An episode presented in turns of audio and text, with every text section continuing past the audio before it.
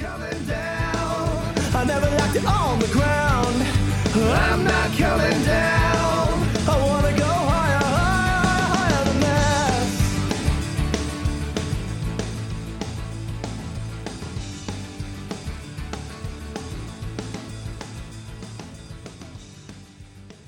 Hey, this is Rebecca Fleetwood Hession, host of the Badass Women's Council podcast. super glad that you're here. We have been sharing the stories from the participants of Rise and Thrive Indianapolis Season 2.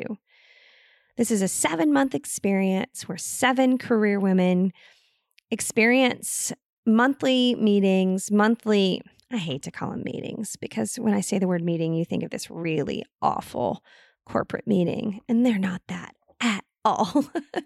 but monthly sessions where they come together and explore their story, their unique gifts, talents, and abilities, and their career story.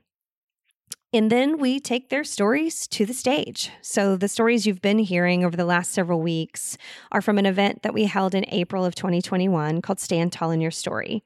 We actually have an event coming up on March 8th of 2022 for season three of Rise and Thrive to share their stories, both live and virtual. So mark your calendars. You can get tickets at wethrive.live. Click on the events tab and you'll get all the information there. So today's story is Chris Mills. And I've known Chris for a lot of years. She has worked in some amazing organizations where I've had a chance to work alongside her. And so it was really fun to see how her story unfolded. Because even though I've known Chris for many, many years, there was something I didn't know about Chris because she had never shared it with me or anyone for that matter, except her husband and her therapist. I'll just let Chris share the story. Here we go. And I'm not coming down. So I sat down in this really comfortable couch, and the sun was shining through the window. It was warm on my face. We started talking about how things were going and how I was doing, and Mary Jo was her normal, straightforward self. And she looked at me and she said, this three simple words with a question mark at the end of it. It was easy for her to ask and really hard for me to answer. She said, Chris, are you bipolar? And complete silence entered the room.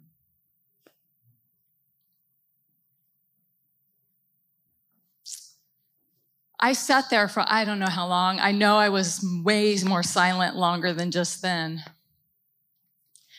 And another question came to mind to me, and I kept thinking to myself, how had I gotten here, this journey with mental illness?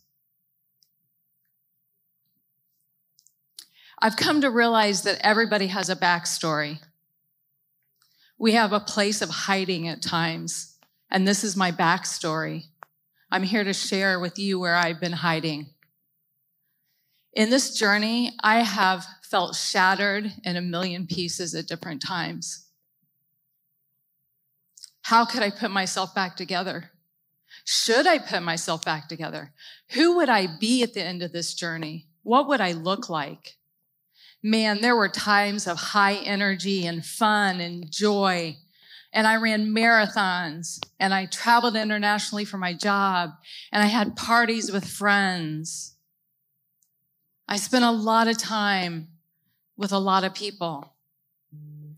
And then there were times of absolute depression where the thought of getting out of bed was more than I could handle. I was absolutely overwhelmed at the idea that I had to take a shower or wash my hair.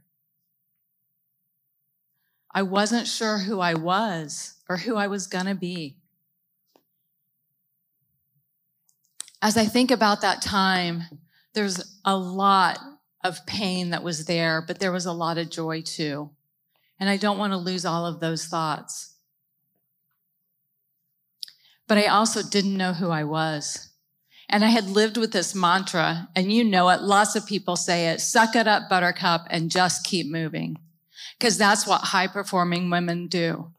We smile, we keep going, we keep walking. But I'd been brought to my knees. I was in my 40s and life was not easy anymore. I was blessed in an absolute moment of clarity that I knew I needed help beyond what my husband and I could do. And God sent me two wonderful women with Mary Jo and Nikki. And I like to say I'm a high performer. And yeah, it took two, not just one counselor. That's all right. They were two high powered women who had dedicated their lives to people with mental illness, and they were there to help me. You see, issues that had been in the backdrop of my life were now forefront. I was playing the whack a mole game. You know the game I'm talking about, right? The mole pops up and you hit it, only it pops up somewhere else and you have to try to hit it over there too. Well, that's what life was like. Nikki and I spent countless hours talking about a childhood trauma that had never been addressed. I had to come to a state of forgiveness for my abuser, for the people who did not protect me and should have, and ultimately for myself. And then I played the game and the conversations with Mary Jo that I know so many women play that I'm not enough. And you know what I'm talking about, right? I'm not tall enough. I'm not pretty enough. I'm not smart enough. I'm just not enough. How could I be enough? I had a mental illness.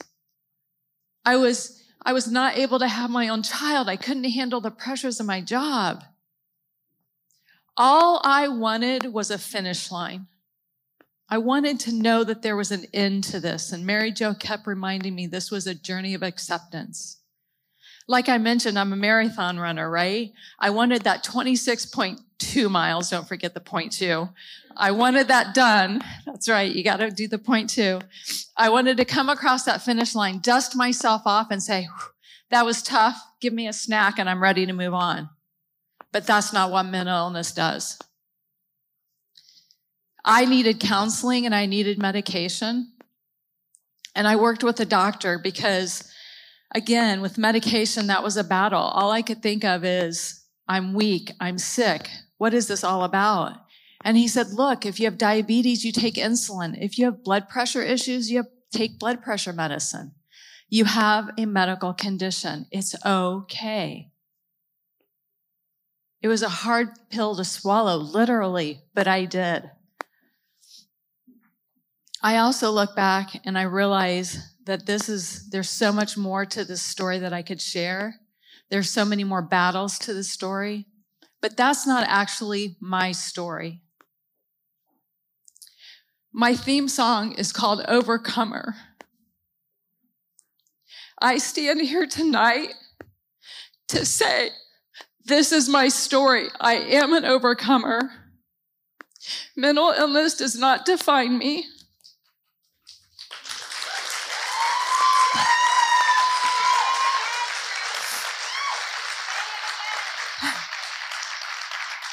I will say it again. I will stand strong in my story that mental illness does not define me. Only myself and my God can define who I am.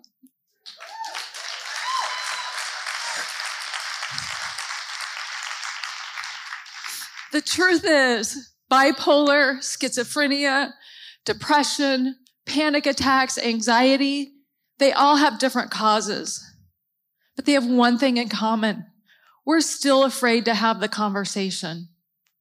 And we need to have the conversation. I'm tired of hiding from it. It is who I am. It's a big piece of who I am, and I'm okay with that. And I need to not fear anymore.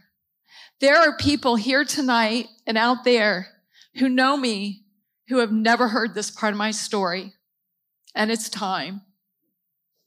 As I went through this journey, I clung to a verse from Psalms 139, and it goes like this I will praise thee, for I am fearfully and wonderfully made. Marvelous are thy works, and my soul knoweth right well. I am one of his marvelous works. And I leave you tonight with this thought and a prayer that you always know that you are good enough and that you are wonderfully made. Thank you. I'm so honored that Chris chose to courageously share her story. And since that night, she's been invited to speak at other organizations and in other places to share her story, to educate and inspire others. So today's reflection question is How would you respond if someone on your team shared their story like Chris's? How would you choose to respond? How would this impact the relationship? Because these are the kinds of questions that we need to be asking ourselves because this is the real story. This is what's happening every single day in our organizations. Is there someone that's struggling and they want to know if this is a safe place for them to share your story? Are we creating that safe place for them? Thanks so much for being here. Make it a great day. When I work with my clients, I want them to discover their unique personal story so they can then stand tall in that story and live a life full of soul and emotions and their natural curiosity about their unique gifts, talents, and abilities so they can live a thriving life. Because our brains are hardwired for stories and our brain wants us to thrive. So I help my clients tap into that. And I also have a sponsor for this podcast called Storybook, which is a unique and innovative platform that helps you bring your company stories to life by tapping into the emotional flow and the natural curiosity that we have about your products and services. So check them out. You can go to my website, wethrive.live, click on the Stand Tall in Your Story link and see the kind of work they're doing for us, or go to their site, cantaloupe.tv, and there's hundreds of stories there that they've created that you can experience. Check them out. We're so grateful to work with them and for them to sponsor the podcast. And please join the online community at badasswomen'scouncil.community, where we can continue the conversation and you can meet other badass high achievers like you. Thanks so much. Make it a great day. If you like the music for the podcast, go to iTunes, Spotify, wherever you listen to your music, and look up Cameron Hession Clouds. You can download the full song there. He's got some other stuff out there as well. And y'all, he's my son. It'd be great if you'd go and download some of his stuff. On the ground. I'm not coming down.